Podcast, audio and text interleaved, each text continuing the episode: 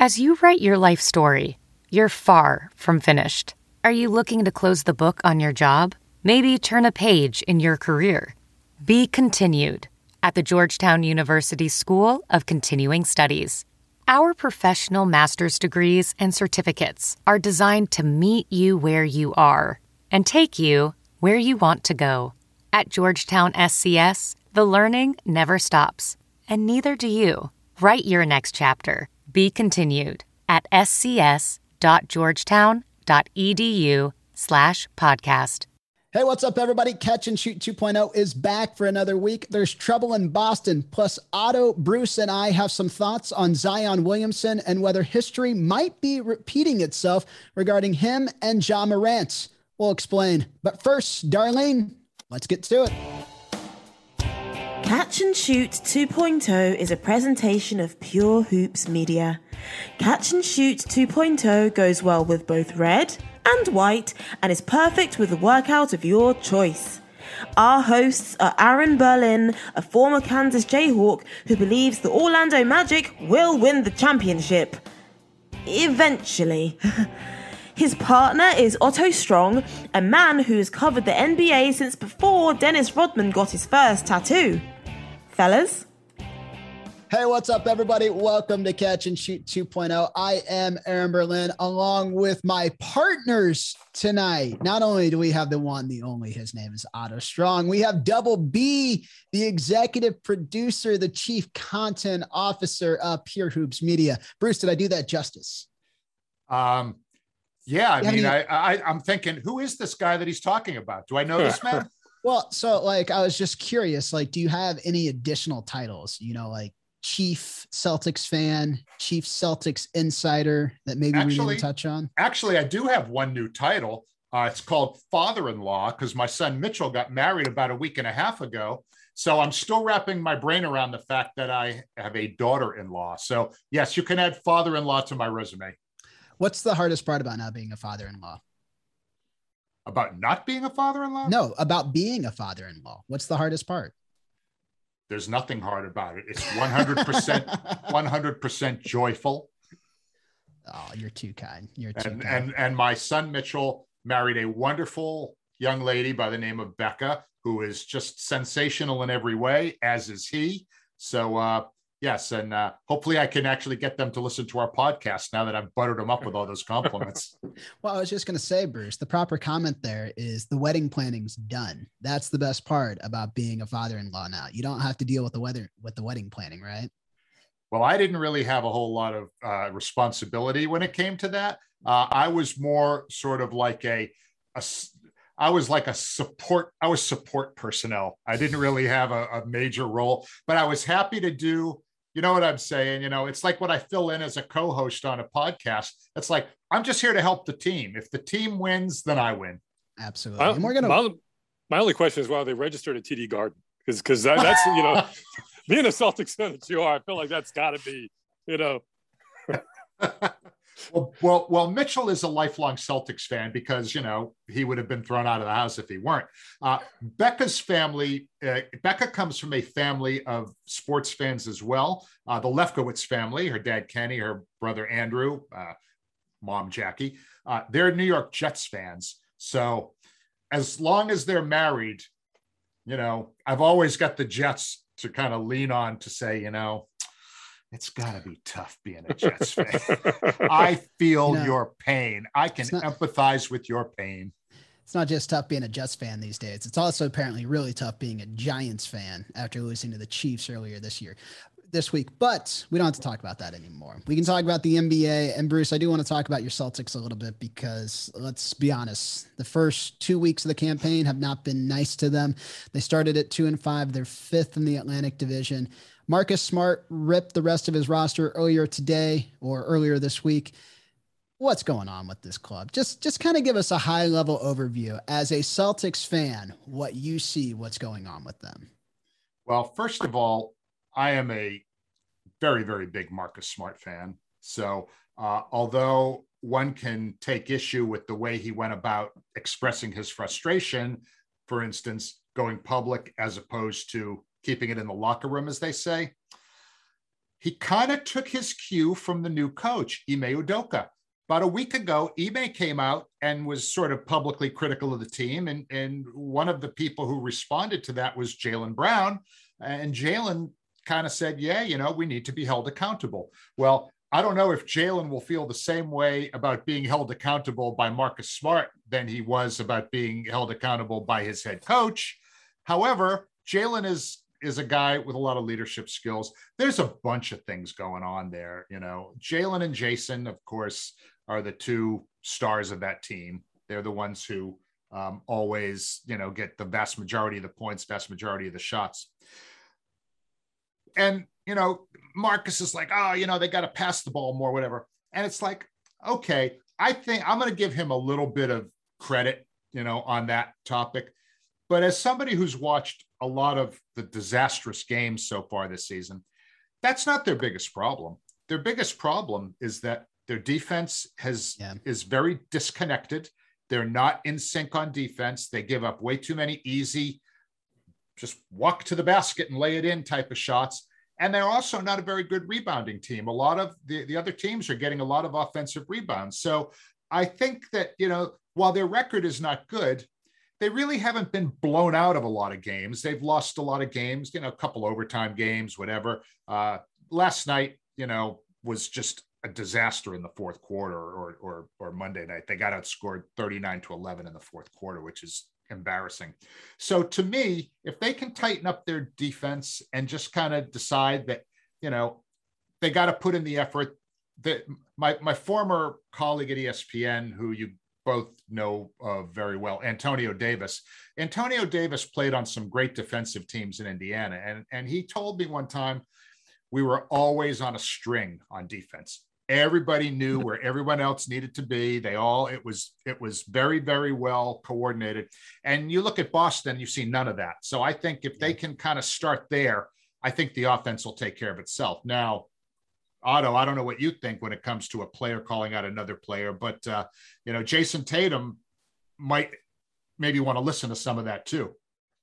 Uh, definitely should listen. I have no problem with guys calling, calling, you know, calling, uh, calling their teammates out, especially when uh, things things are not working. I mean, I've, we've we've seen that over over over the years, and some look sometimes that's exactly what is needed. So I have I have no problem with it. Yeah, and that's that's kind of where I stand too. I, I mean, at some point you can't let this go on any longer, right? Because you can dig yourself in a hole that's very difficult to get out of. And that's where it becomes an issue. But Bruce, I did want to touch on something. And you mentioned the defensive numbers. They're 27th in defensive rating. They're 30th. They're last in the loop as far as opponents' points per game. How much of the defensive struggles have been just on the fact that they have a new coach? You know, is, is the system that they're running different than what they ran under Brad Stevens? And if so, how much different is it? Because I'm assuming they're just running basic man, right? Yeah. I mean, whether it's different, radically different or not, what I see is a lack of effort. Okay. So whatever it is that they're running, they need to run a little harder when they're running it. You know what I'm saying? To me, a lot of a lot you can cover up a lot of mistakes if you're hustling your tails off and you're covering for each other and you kind of your your your buddies got your back, so to speak. I'm not seeing enough of that. And that's something to me that's really more of an effort thing. Yes, the schemes are probably still kind of new to those guys. But at the same time, um, you know, when you're getting paid $20 million a year or $5 million a year or $500,000 a year and you're a professional player, you know, there's no excuse for not playing 100% effort. I mean, especially when you're expected to be a good team. There seems almost like in Boston's sort of team mentality, a, a certain kind of entitlement that hasn't been earned and I think you have to earn it by just working and playing defense and grinding.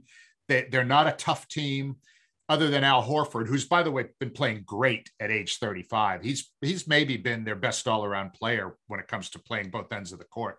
Um, but you know, you got to put in the effort, and one, you know, you got to make the other team feel you. You know what I'm saying? Yeah. You know, the Knicks are a team when they guard you, you feel them. You but know, isn't that kind of hard to do in today's NBA?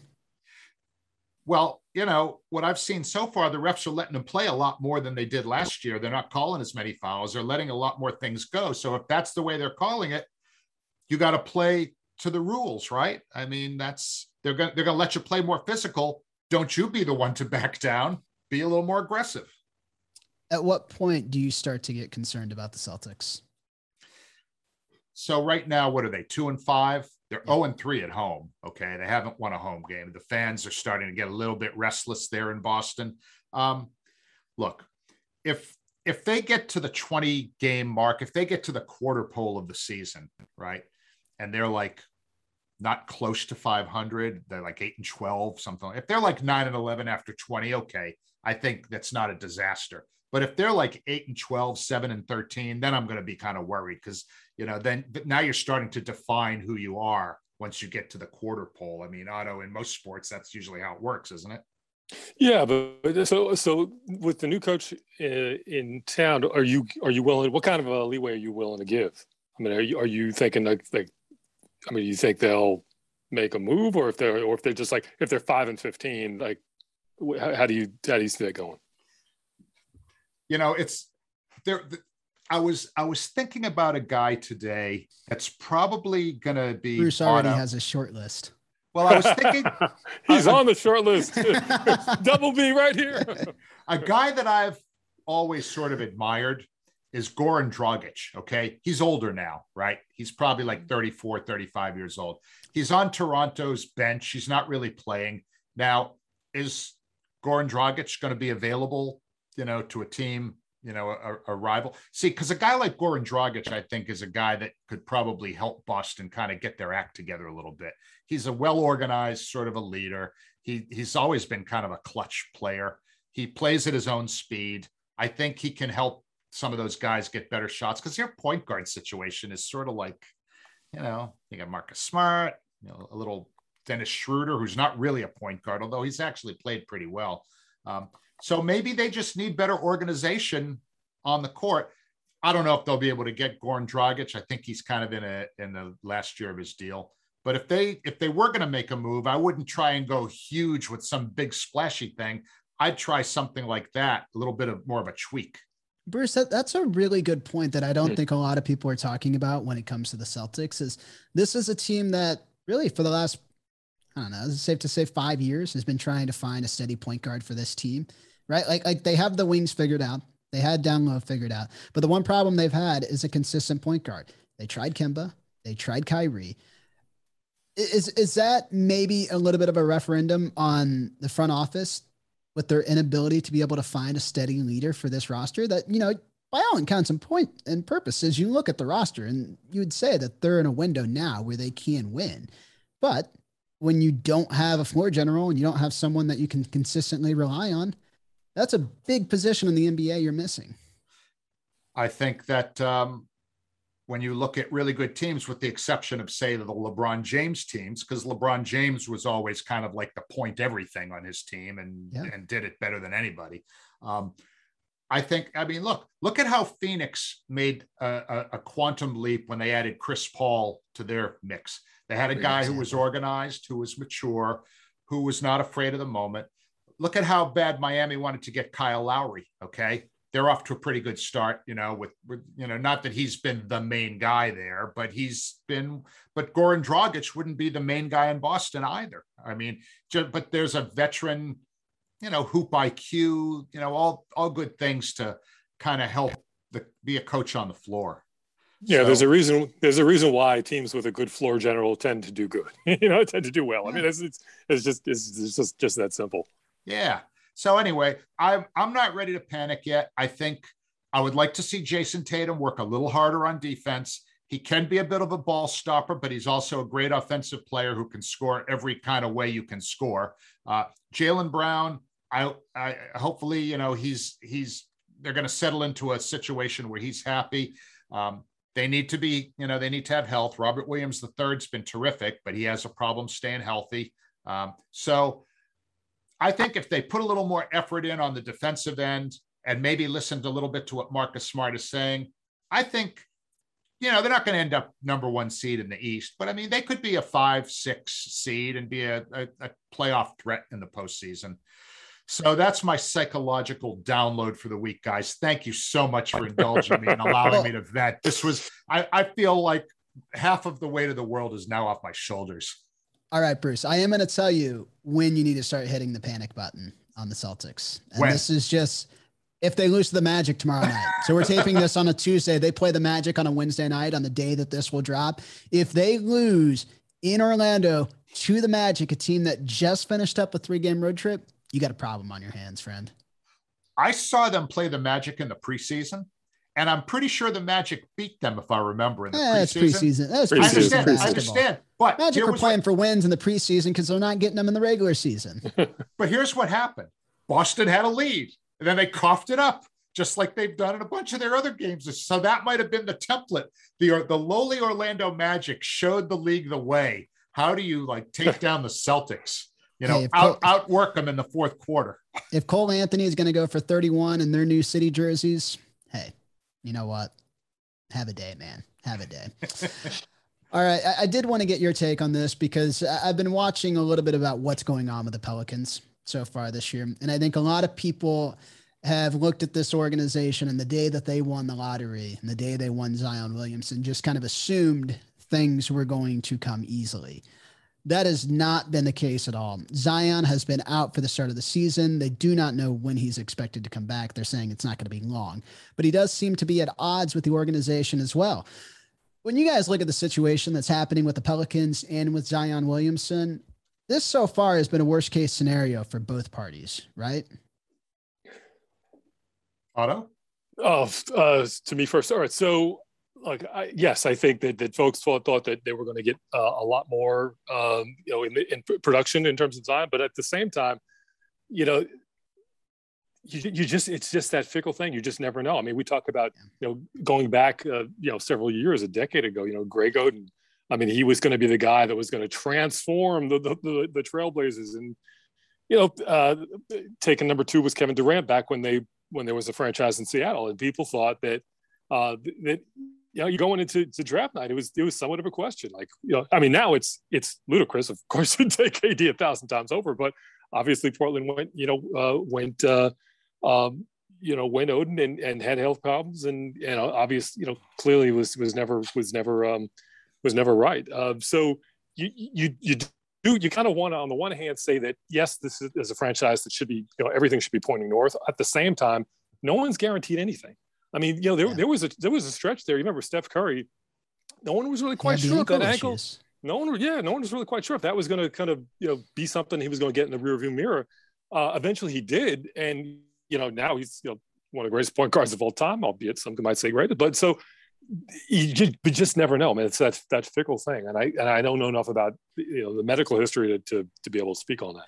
But but so that's a really interesting parallel that you drew there, Otto, about the Greg Oden and the Kevin Durant thing. And I'm going to pivot this because I'm going to bring in Bruce a little bit because Bruce worked, you know, obviously for ESPN for a long time, worked the NBA draft for a long time.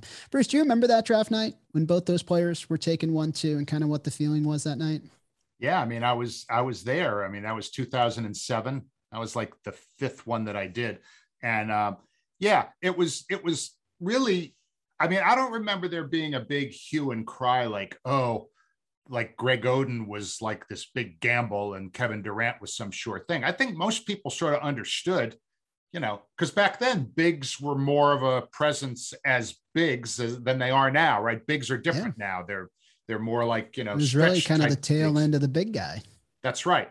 Uh, and because he was such a defensive presence and a guy who could block a bunch of shots and you know had that you know big frame. I mean i remember thinking at the time i'd take Oden. you know i'd, I'd always take the big man. I mean but it became apparent that Oden couldn't stay healthy. Um, and you know we're starting to see and, and i'm and i don't know with Oden that it was a conditioning thing. I mean but it's really interesting you know that otto brought that up because you had like you know, you have like two number one picks that are, I mean, Zion is undeniably a talent, but what's his conditioning situation? Is he taking it seriously enough? Does he need to lighten his load so that his knees and his ankles and his feet, are, uh, you know, are not so worn down that he has a short career or he's not available to play a lot. But weren't these concerns with him on draft night? I specifically remember there were conversations about this from every draft analyst, from every talking head that Zion Williamson is a big guy. He is built like a football player. And that is why you don't see a lot of NBA players at his size that can do the things that he can do. And when you think back to it, conditioning is always like like the perfect example, right? When Shaquille O'Neal came out for the NBA draft, how thin, how different was his game as opposed to Shaq in his late 20s, right? Completely mm-hmm. different basketball player, completely different game. It catered to him then. But a lot of the things that Zion does involve his leaping ability. It involves his athleticism. It is it involves his strength. And you're right, Bruce. If he's going to be a heavier player for most of his career, then the things that he's able to do that make him special are going to be very hard for him to stay healthy because physics would just tell you that that much weight on ligaments doing the things that he does is very hard to sustain. Yeah. I mean, look, he's what, like 6'7, 270, 280, whatever. tank. I mean, he probably, if he could get himself down to about 240, he might be, first of all, he'd probably be just as strong, but he'd be much more lethal and, and, you know, have, like you said, a lot less pounding on his lower extremities. Um, and he'd be able to leap even higher because he's already playing above the rim, even with all that weight. So, I mean, you know, take 30, 40 pounds off. But you know what? he's going to get a max offer from the Pelicans no matter what. I'm wondering is his motivation there, you know, because they're going to, you know, he's going to get the max offer, okay, unless he completely has a career-ending injury, because you know you, you you almost have to. Is he really worth it? That might be remain that might remain to be seen, okay. And it's it's almost similar to the calculus and not to bring my home team into this and the Magic, but it's very similar to the calculus that they had to make with Markelle Fultz. You know, a, a lot of the issues with Markelle Fultz have been injuries. They've um, been his inability to shoot. It's been simple things. But when you have a player that's taken at the level of the draft that they were taken in, you're far more invested in them than opposed to a second round guy. Um, and so it's it's a very interesting conundrum, but I think you're absolutely right, Bruce. You you can't not sign him and you can't not give him the max because of the what if factor. You know, what if he turns into what everyone believes that he can be? What if he doesn't? Um, and I, I, I think for a Pelicans team, the money isn't really a factor because they're not up against the cap. I, I don't know. What do you think, Otto? No, I think they you've got you've got to you've got to sign him. I mean, you know, he's like like Bruce says, he's gonna he's gonna wind up with a max contract. You just hope for his sake, you know, like he's paid, his family's gonna be set for life, and his family, you know, his children's children are gonna be set for life. You really, what it comes down to is you, you hope that for his sake, he's able to be healthy, uh, is able to, to contribute the, to the game and do the things that that we expect that he should be able to do. But that, you know, that that height weight combination is something that that you know sometimes I think goes overlooked a little bit. You know, we're, we're talking about you know, a guy who's been, you know, struggling to, to play 82.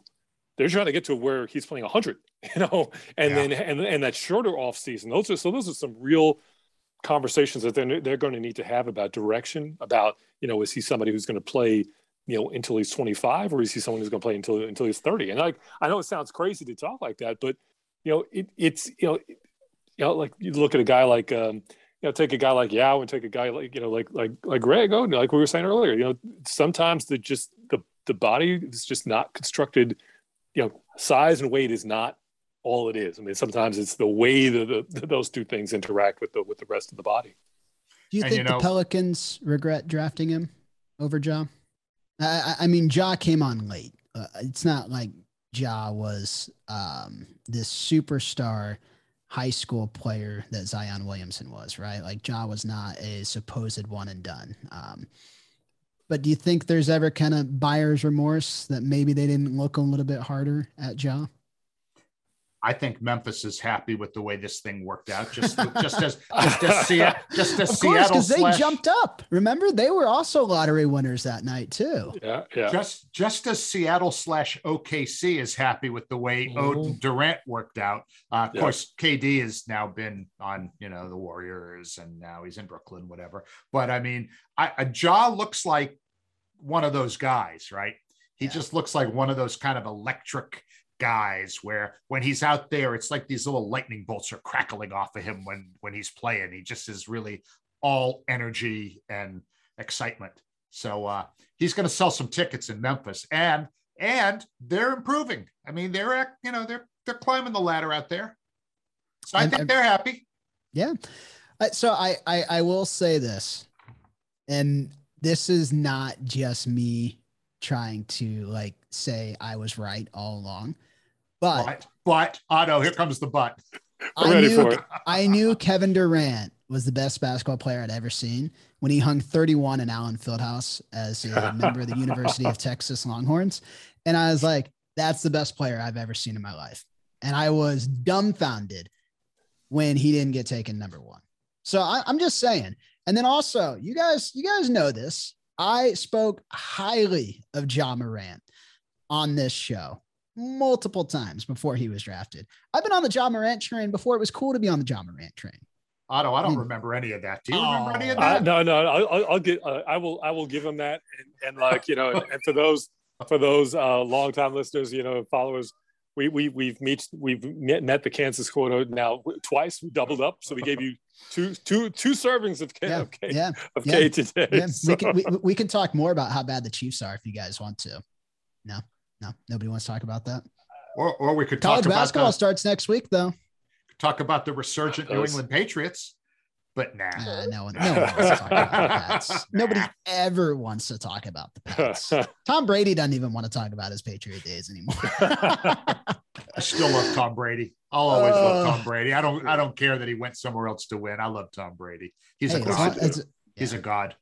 He's a good guy, takes care of his teammates, can't ask for more, right? And he wins championships. Like, you know, and as long as, and, you know, so I, I meant to bring this up earlier when we were talking about players speaking out. It is absolutely in a player's best interest to speak out as opposed to a closed door meeting because a lot of times things don't get through in a closed door meeting. So just, you know, Tyrann Mathieu has said some things on Twitter. I'm okay with it. You know what? Do what you got to do, man. Uh, Are speaking you a toxic Chiefs fan? I'm a toxic everything, Bruce. Let's be honest. Because I think the I'm- Honey Badger was complaining about the toxic Chiefs fans, wasn't he? Yeah, I mean we're spoiled. Yeah, We've yeah. gone to they've gone to back to back Super Bowls and they've spoiled a fan base that for the longest time just wanted to win a playoff game. And so the fact that they're having struggles, we're all like, oh man, I don't know what's going on. How, how, Uh, about, how about that, Bruce? Going to back to back Super Bowls, not winning back to back, going to back to back Super Bowls. What you've just described, what you've just described, even going to one Super Bowl, that is every Jet fan's ultimate fantasy. They don't even Here's- expect to ever win one. They just want to here's- get there. Here's what I'm willing to bet. The Chiefs will go to another Super Bowl before Kansas football goes to a bowl game. That fair? That fair? Yeah, that's I mean, totally I'm just, fair. I'm just saying. That's that's that's that's, easy. totally That's fair. easy. all right. Yeah. All right. That's easy. Speaking of betting, you know, because this is how we do transitions here, right? Bruce, you had an interesting nugget in our notes today. And for people who don't know, Bruce and our producer, Daniel Kramer, do a great job of giving Otto and I potential topics to kind of run through before games or before shows. And they really do a lot of the legwork that helps make this show happen each and every day. But Bruce, you had an interesting nugget on just kind of like maybe some of the issues that the NBA is going to have to deal with as sports betting and as gambling as a whole starts to take on more of a presence, whether it's in arena, whether it's at sport sports books in Vegas. And I just wanted to maybe put this on the table of what you guys thought about this issue a little bit. it kind of grew out of the whole Zion Williamson story because part of that story that we didn't really get into was the fact that there is definitely some question as to whether the team knew what his real physical condition was when he had this foot problem in the offseason because there wasn't really a whole lot coming from the organization about it. So people are wondering, gee, you know, did Zion and Zion's camp, did they have the team fully informed about what his physical condition was? And that led me to think, well, okay, if if if that's the sort of thing that can happen with a with the Pelicans or any other team for that matter, now that the league is involved in gambling, yeah. um, with people like you know regular fans like us and you know some of the folks that just follow the sport, where they're actually putting their money down on the team, they have to have a pretty extensive amount of disclosure when it comes to injuries, when it comes to who's going to be load managing coming up. Because if you're going to bet on a game and you're betting on a Laker game and it's a LeBron James load management night, I mean, that stuff has got to be out there for people to know about. Otherwise, um, there's going to be just this whole sort of cloud, I think, over the sport because gambling has always kind of been the third rail when players or managers or, you know, the Pete Roses of the world or go back 50 years, Paul Hornung of the Packers was suspended for a season for gambling. So if gambling is now going to be, you know, every team is on the gambling train now, right? So if if this sport is going to maintain its sense of being legitimate and above board and whatever, there's got to be a lot of more like disclosure of anything that could affect not even who's going to win or lose the point spread, right? Because that's what people are betting on. So I think there's a can of worms that really hasn't been cracked open yet, but I think it's something that we can probably look in our windshield and see some of these things possibly in the horizon. I mean, what do you I think think? you, I think you got a six pack of can of worms, to be honest with you, because I mean, for, for starters, um, sports gambling is illegal in Texas. So three franchises, boom, you're out. Mavericks, Rockets, you know, Spurs. That, that's that's that's in terms of in arena, that's that's a non-starter right there. Uh, which and we could debate whether that's you know, I mean, that's Texas state law. I'm not going to go going to wade into that one, but that, just put that to the side. The the other, the other issue you raised, um, I mean, there is the issue of you know what players who are associated with the game may do, but that's to me separate from what John Jane Q fan may or may not do. Well, what I mean by that is load management has been a thing for a while. I don't think that gambling is going to be the thing that undoes load management. Or another way to say it is buyer beware. Like this is the way the league operates. Um, and sometimes, you know, so you kind of know. I mean, Bruce, you and you know, and, and Aaron, you guys know that. You know, if you see a, a back-to-back, especially when they're two road games, you figure, okay, stars are, you know, if their stars are over the age of thirty, they're one, you know, probably going to go off one of the two. But a lot of fans, you know, the excitement of it all may not, you know, if their team's on a little string, they may not do all of the research that is required um, to be done in order to make a smart play, shall we say? So, so like I, I, like I, as always, put down the money that you can afford to lose, not the money that you need to yeah. eat. you know, so yeah. that's that's a whole other issue. But uh, I, like I, I don't think that the the league right at least right now, I don't think the league um, or teams owe anything to gamblers with respect to whether he he is or is not going to play because because gambling has been around for for a while. Yeah. It's it's it's new in terms of the way that teams can interact with, with it and the way that fans can interact with it. But gambling, it's in and of itself has, has you know been around you know obviously a long time. So yes, but the difference being, it used to be that gambling was you called your bookie and your bookie took your bet and your bookie didn't have any connection to the franchise. The franchise wasn't in business with the bookie. Now yeah. the, the franchises are in business with the various, you know, DraftKings and the official, you know, dra- betting partner of the NBA. I mean, I don't know if that's yeah, who yeah. it is, but you've heard those commercials.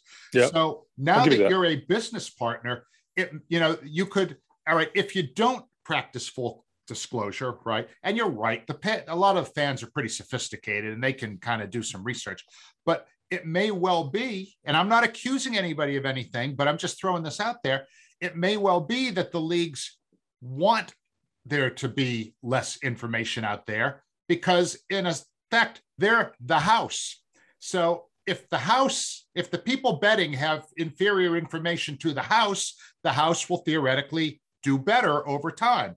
So, you know, and that's another thing. So if the leagues opt not to practice full disclosure, or at least more disclosure, that's going to put a cloud over them too. Cause it's like, geez, these franchises, man, are, they shady now? Are they like, you know, not sending out information because well, they want the gamblers to be more ignorant of, you know, what's going on? I'm just asking. It's it's an entirely different issue, but it's in the same vein of what the NBA is already dealing with. I mean, when you look at a lot of these rosters right now across the NBA, and for the last few years, you can make an argument that most teams have not been playing to win basketball games anyway.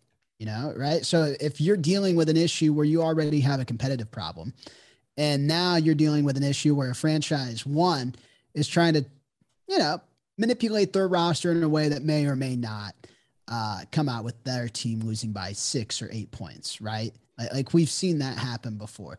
But they're they are kind of dealing with a similar issue in the same vein of their competitive problems. But Bruce, I will say this, and Otto, I will say this: the league has done a much better job over the last, I don't know, four or five years, really just trying to be transparent with the NBA fan when stars are not going to play, when they are going to play, because they know that load management is a real thing and it's a real problem. But to both your points, you guys are very right.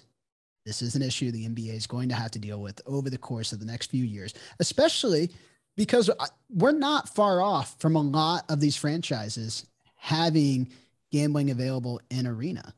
And that's when it becomes a big problem. Look, it's it, it's the way I look at it. It's a, it's a product. You decide you're you're you're determining or deciding whether you're going to buy something. Just like the jersey, just like the the soda, the soft drink, the popcorn or, or, or gambling. It's a product that you're deciding to enter into or not. And if you don't think that there's value there, or you think you're getting hosed, like, you know, would you buy a $22 soda? No, because it's a bad deal. And so much the same way, if I thought that they, this, this, this is just crazy. I don't know if my guys are going to play or not. I don't know, you know, who the other team is bringing in. I, you know, I see guys coming out in, in street clothes. I'm like, oh, I'm home. I'm, I'm already out before the game starts. Like, so, you know, to me, it's a product issue, and and you know, the truth will be will come out and whether people want to put their money down on on those teams, and that and that'll that'll determine whether it's ultimately successful or not. We'll just keep our eye on Twitter and see when and if the fans start picking up on any of this, or if they don't. It may well be that everything's hunky dory, and I'm just being an alarmist, and you know should just shut my face. But uh, social media always tells us, you know, these things. Yeah, no, social media is never wrong. but I can see, I can see social media is never wrong. it's never in doubt.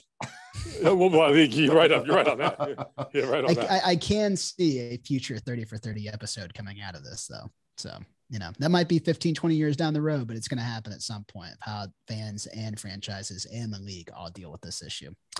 Well, guys, we're up against our time limit, which, you know, for a podcast is saying something if we do have a time limit. But Bruce, thanks for joining us. You know, usually you sit behind the scenes, you don't ever pop in and just say hi to Otto and I. So it's great having you on, my man. I'm just I'm just happy to have the band back together after our summer hiatus. It's uh, you know I know I can speak for Dan who's who's on the on in the background today, but it's great to have the band back together. I missed you guys. It is definitely definitely nice to have the band back together. Good to be playing. Good to be hearing the music. Absolutely live Good. music.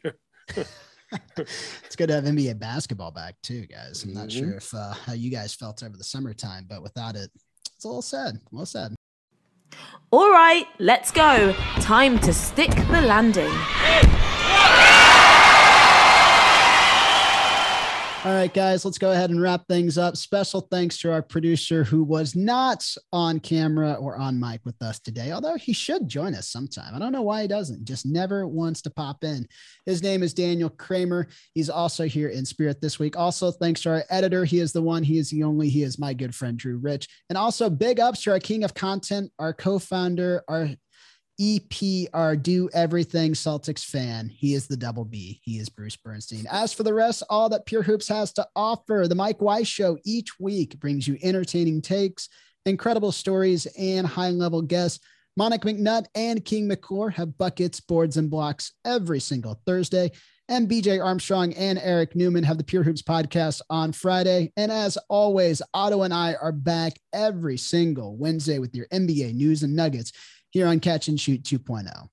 And now for your weekly PSA get the shot, not take the shot, get the shot. And of course, we're talking about the shot that will, make, keep you keep you healthy and keep you keep you uh, COVID free. So don't be like Kyrie, please, unless you live on a plan to live under a bunker uh, away from away from the rest of the world. Your freedom potentially infringes on other people's uh, freedom and health. So act responsibly, um, treat each other right, and please just get that shot. So for my partner Aaron Berlin and Bruce Bernstein, I'm Otto Strong. See you next week. Catch and Shoot 2.0 is a presentation of Pure Hoops Media.